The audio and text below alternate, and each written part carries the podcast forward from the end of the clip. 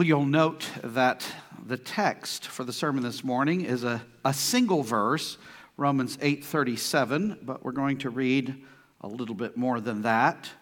We'll read from Romans 8:28 to the end of the chapter, so verse 39. We're going to read from Romans 8:28 to 39. This God's holy and infallible word. And we know that for those who love God, all things work together for good. For those who are called according to his purpose, for those whom he foreknew, he also predestined to be conformed to the image of his Son, in order that he might be the firstborn among many brothers. And those whom he predestined, he also called. And those whom he called, he also justified. And those whom he justified, he also glorified. What then shall we say to these things? If God is for us, who can be against us? He who did not spare his own son, but gave him up for us all, how will he not also with him graciously give us all things? Who shall bring any charge against God's elect? It is God who justifies. Who is to condemn? Christ Jesus is the one who died, more than that, who was raised, who is at the right hand of God, who indeed is interceding for us.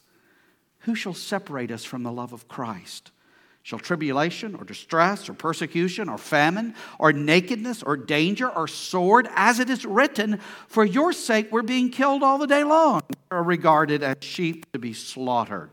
No. In all these things, we are more than conquerors through him who loved us.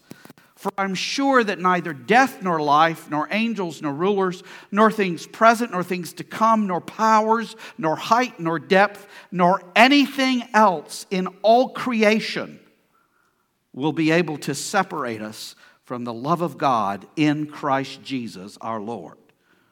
This is the word of the Lord. Thanks be to God. Let's pray. Our Father, we praise you for this word. There's nothing in the world like your word. And this passage is a particularly precious one. Encourage us all today as we wait upon you to see the goodness of the Lord in the land of the living. In Jesus' name, amen.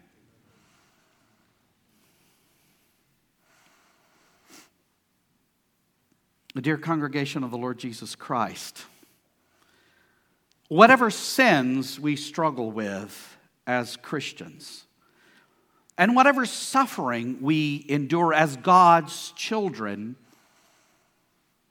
we all have the same problem fear and unbelief.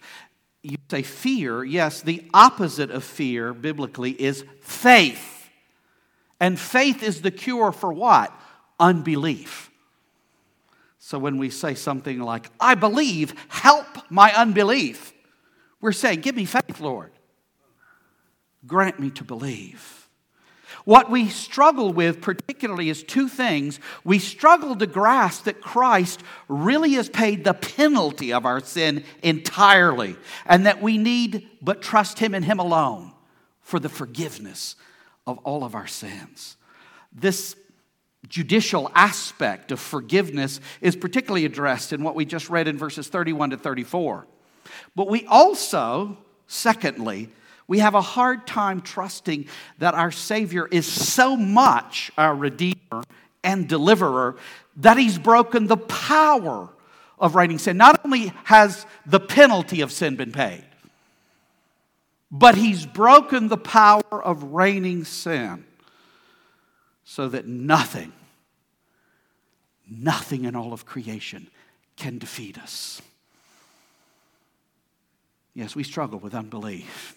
We need to believe that whatever afflicts us, suffering, sin, injustices of all kind, does not defeat us but that God is so great and so good that He uses everything in our lives so that we're more than conquerors. In fact, you or those about you may have struggled with just this point, you see evil in the world, you see sin in your own heart and life, you see problems and difficulties.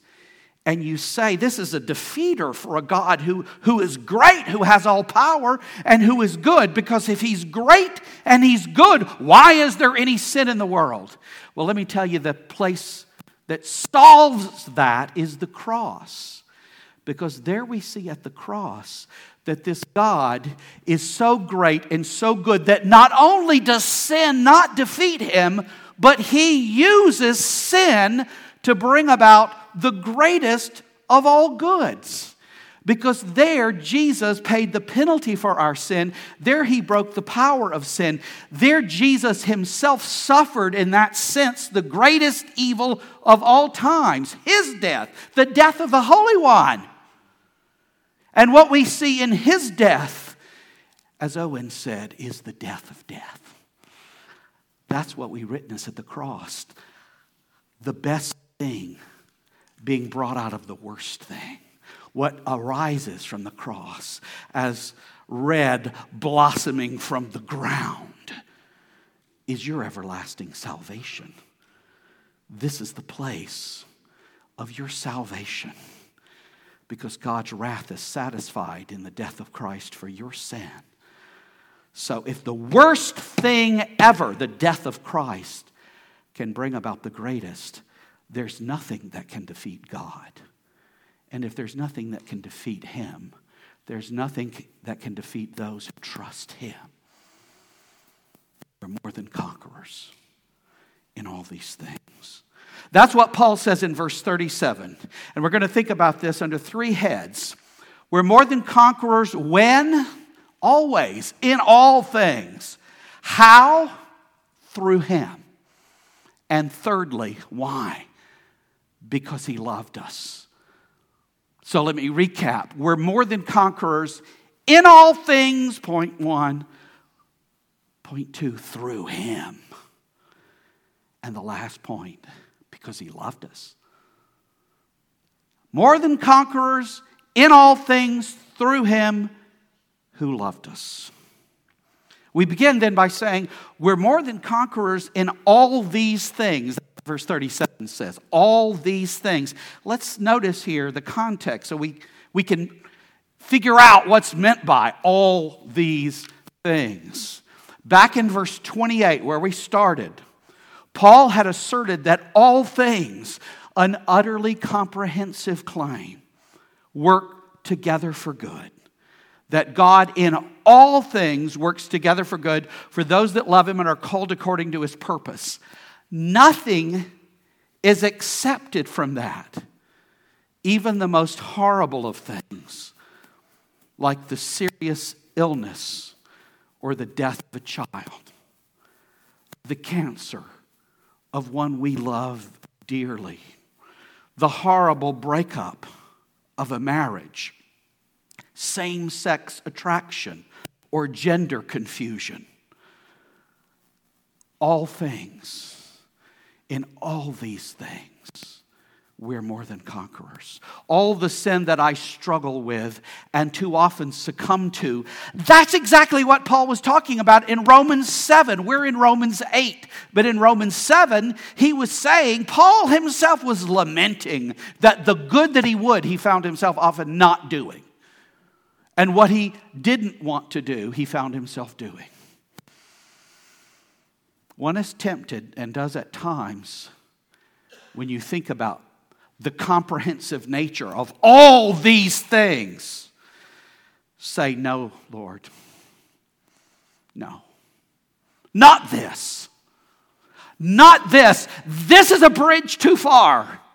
This is too much.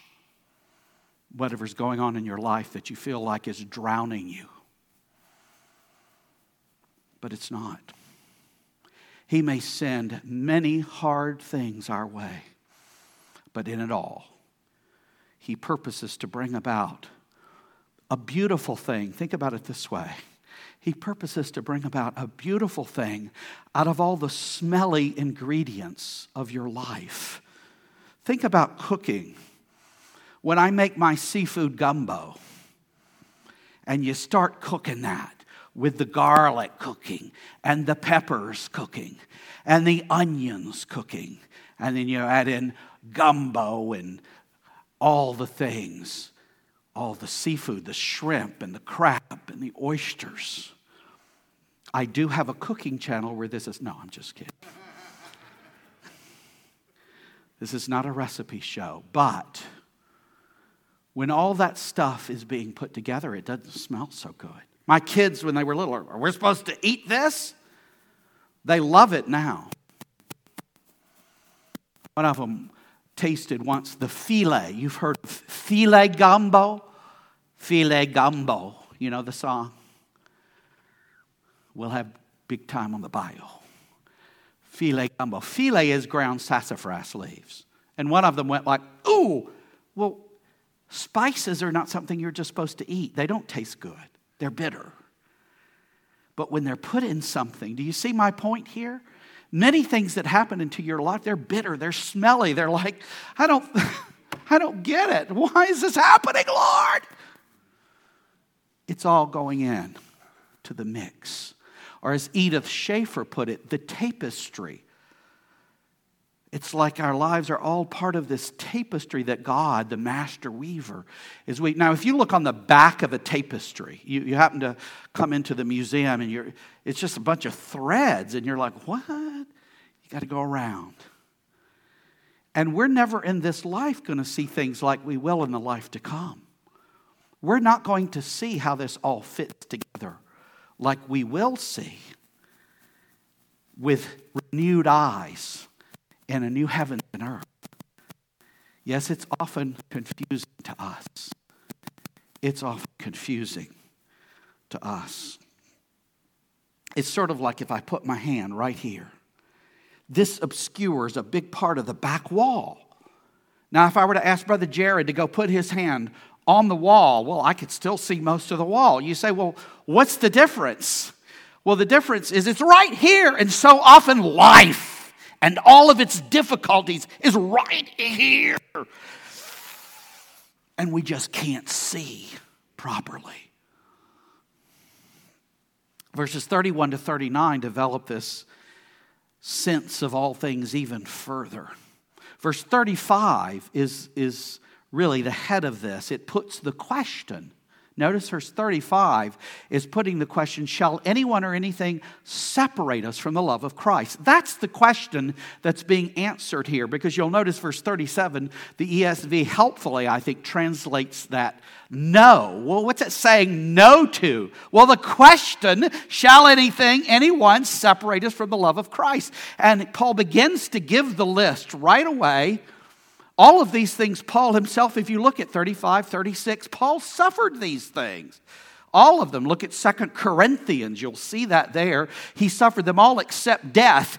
But even with respect to death, he said in First Corinthians that he died daily. You remember Paul said, I die daily. And there's the reality of this in verse 36, where he's quoting from Psalm 44. Look at verse 36 here. For your sake, we're being killed all the day long. We are regarded as sheep to be slaughtered. Do you know this in the seemingly endless challenges and disappointments of your own life? And notice here that it's much better to be honest about this.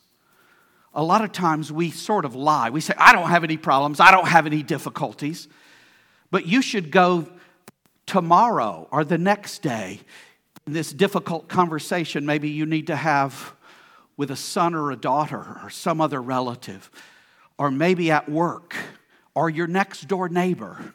If you say, oh my, that's like sheep to be slaughtered, well, go into it saying sheep to be slaughtered. Sheep to be slaughtered, rather than no problem here, just whistling in the dark. No, we need to admit our weakness. We need to admit we need the Lord. That's the way we know Him more and more. Here's where verse 37 takes it up. You have this no as an answer. Shall anything separate us from the love of Christ? No. In the very face of all these things, we are more than conquerors. And it continues to the end of this chapter, right? In the superlative, poetic, beautiful vein, going so far as to assert, as Paul does here, that nothing in all of creation shall be able to separate us from the love of God which is in Christ Jesus our Lord. Some see this as the high watermark of all of Paul's argument in the book of Romans, if not in the Bible. Paul says nothing in creation will separate us from the love of God in Christ. We are more than conquerors in all these things, whether we see it or not, whether we feel it or not. Murray says rightly, this is an article of faith because we often don't see it. We often don't feel like, we feel like everything's going wrong and it's all falling apart. I was counseling a fellow once and he said, I feel like the car is out of control and there's no one at the wheel. What does he mean? His life. What do you think he means? We weren't in a car and he wasn't not at the wheel. I would have grabbed the wheel. He was talking about his life. It's out of control. Nobody's at the wheel. If you trust God, you can know in all things He's working His perfect will. Notice the word itself that gets translated more than conquerors. I don't usually say the Greek word, but this is a fascinating word. Hupernukomen. Huper, above, over. It's an unusual, hard to translate word. One has translated excessively victorious, but Murray and Moo and others say more than conquerors is a great translation. One commentator says hate can make a man a conqueror, can fill him with furious energy, but only love can make him more than conqueror. Only love can make him more. You can think of this in the 20th century. You can think of Marx and his heirs and Nietzsche and his heirs. You can think of Freud and all of these. Darwin, the big four, I call them, who cast their shadow over the 20th century. Lots of pomp, lots of pride, not lots of humility and lots of faith but it's those who are more than conquerors. Note this observation the true Christian way of living, the true Christian joy in living, comes to us not in spite of tribulations, disappointments, or even sin, but because of them. We have something left over when life and death have done their worst. Here's what Murray said, in fact. I'm mentioned him a time or two. He says, Too often we look upon the outcome of conflict with the forces of iniquity as a mere escape, perhaps by the skin of our teeth. In truth, it is victory. And that not merely, but completely and gloriously. The designs of adversaries are wholly overthrown, and we come off as conquerors with all the laurels of conquest. And Hodge says this the all things here are not only deprived of all power to do us harm, they minister to our good. All the difficulties of your life are meant to draw you to Christ, friends. I often have people say, Well, I'm experiencing all this, and is it, I feel like on the one hand, the enemy is so attacking me, and on the other is the Spirit working. And let me tell you, in anything you experience, there's always two things going on. The devil is saying, run away! And God is saying, no, come near. Draw near. Trust me. But the enemy is saying the opposite. Think of this in the face of things as common as sitting down to pay the bills, then sickness death and the sin that clings so closely and that you battle so fiercely. You're more than conquerors in all these things. Well, that was the first point, and for your comfort, it's the longest point. It's the biggest point. So don't be, I just took my watch off so I can keep track of time. So don't be getting too nervous about how long is this guy going to go. The next two points are shorter. We have to really establish that you're more than conquerors in all these things, nothing accepted, excluded.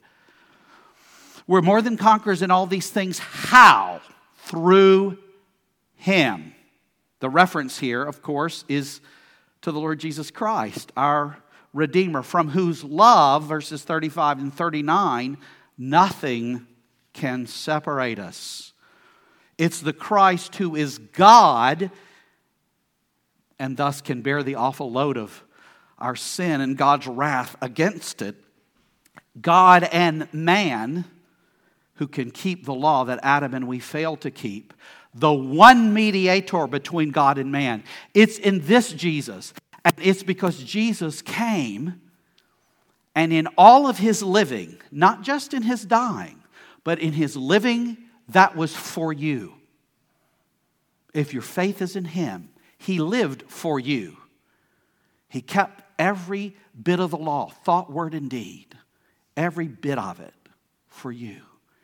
And then he died for you. He paid the penalty of your sin. The penalty that everybody is either going to pay in hell or they're going to know Christ paid it for them. They're going to be able to say because they trust Him, and you can sing, Jesus paid it all, all to Him I owe. He paid it all. We're more than conquerors only because of Him. This is very important, friends. Not because we have a can do spirit in the face of adversity like a Broadway musical. Everything's coming up roses and daffodils. You know, people in Broadway, they just, everything's terrible and they just say, oh, it's going to work out. It's... No, that's not what I'm calling you to do. I'm not calling you to, like the rapper says, smile, smile. Or Bobby McFerrin, don't worry, be happy. No, I'm not. The world says that kind of stuff, and there's no basis for it. If you're outside of Christ, you should worry. I'm here to tell you, you should be full of worry. You should be full of fear, but not if your hope and trust is in Him. Now, we're not more than conquerors because we just give it the old college try. We're not such because we believe in ourselves. Here's another one I believe in you, he says, looking in the mirror in the executive washroom. I believe in you. Is that what I'm telling you to say to yourselves? No. You heard my prayer earlier. There's nothing in us in our flesh, there is no good thing. So I'm not coming here with some dumb kind of just, you know, worldly pep talk like you would get at a business seminar. You can do it. Go out there and do it. This gets put to that use. The reason that we're more than conquerors is Christ and Christ alone because He's done it for us.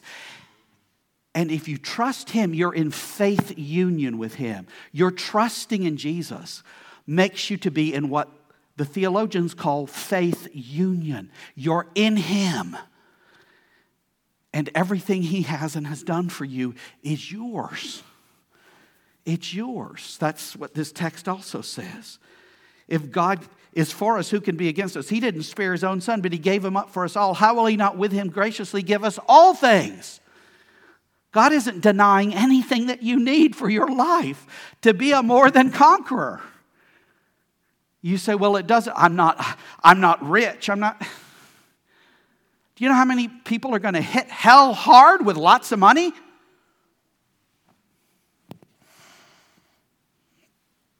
No. Many misuse this verse, as we say. Athletes, performers of all kinds, business persons. This is not a, a, corporate slogan, it's not a capitalist mantra.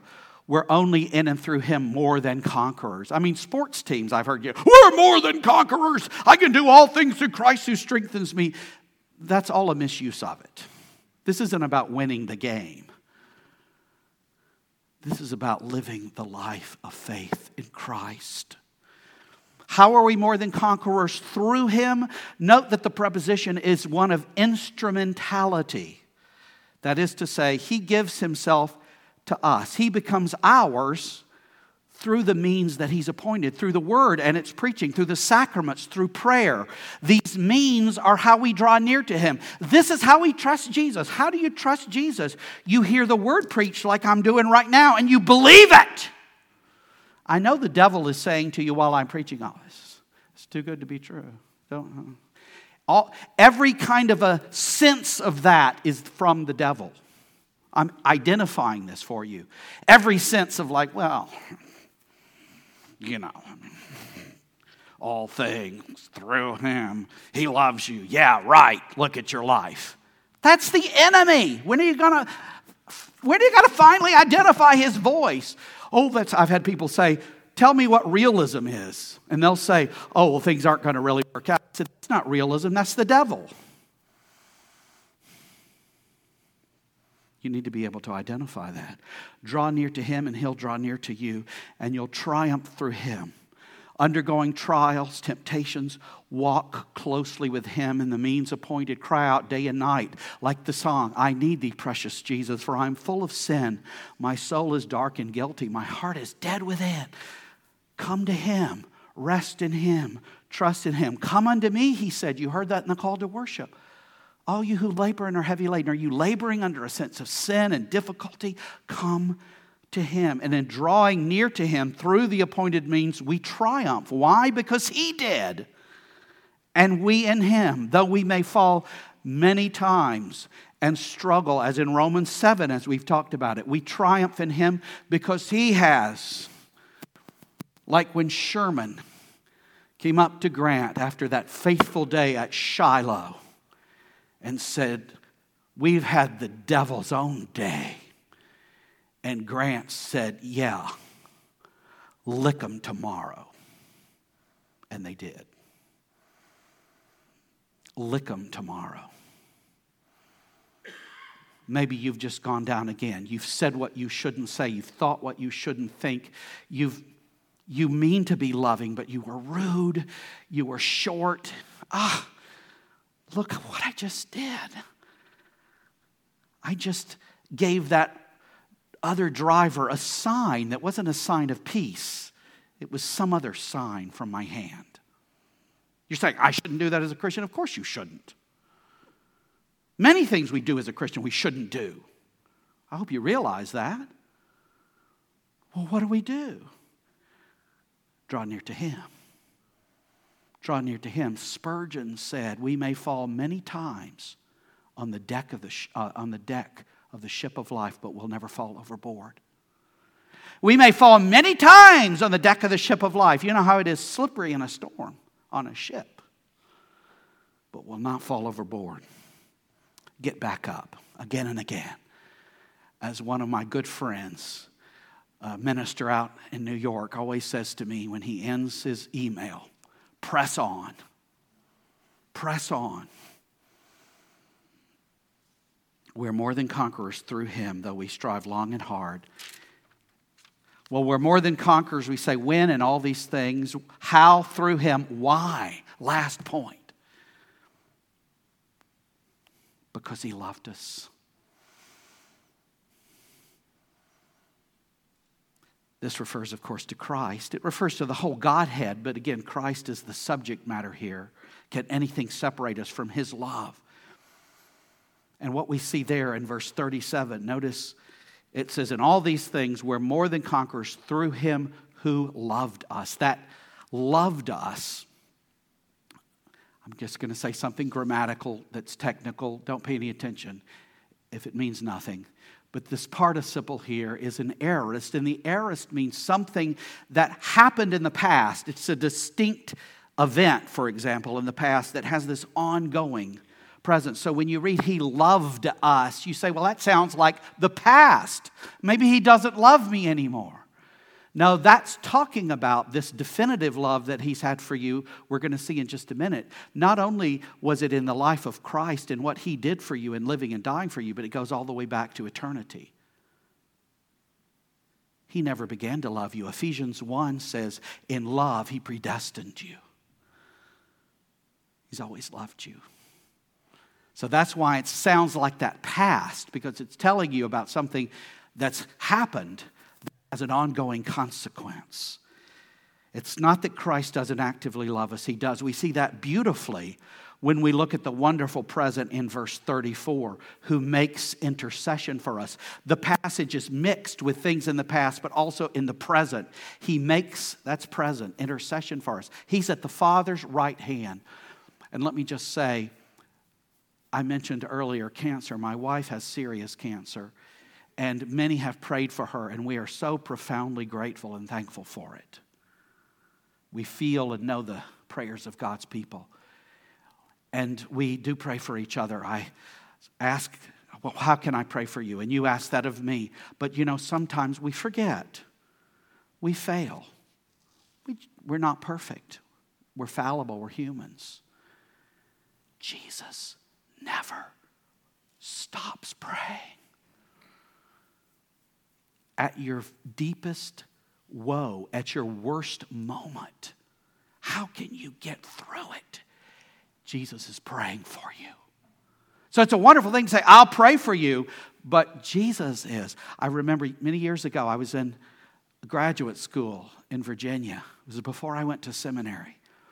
And there was, it was a, it was a wonderful university, but it was a, a public university.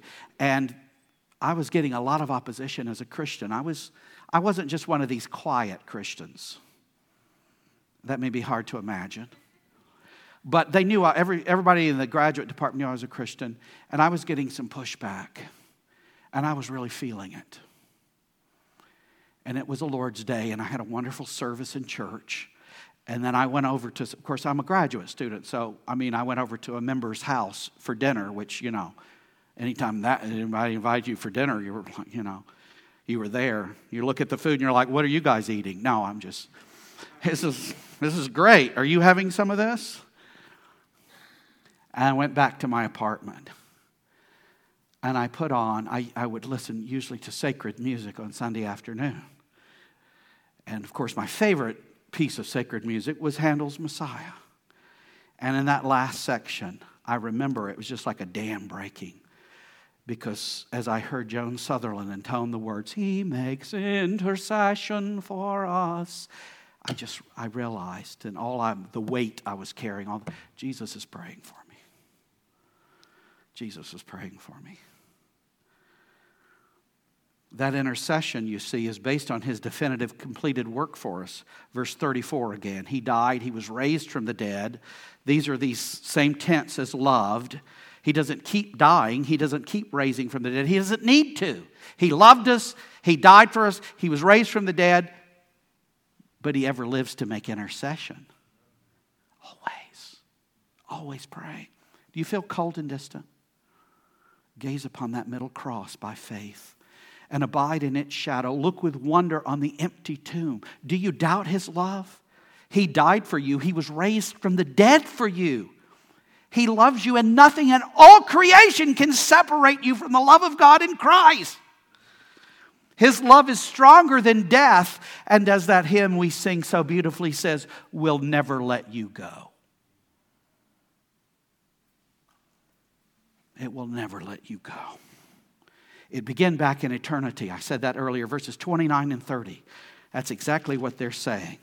It says there, for those whom he foreknew, that you could translate that word for loved. He also predestined to be conformed to the image of his son in order that he might be the firstborn among many brothers. And those whom he predestined, he called. Those whom he called, he also justified.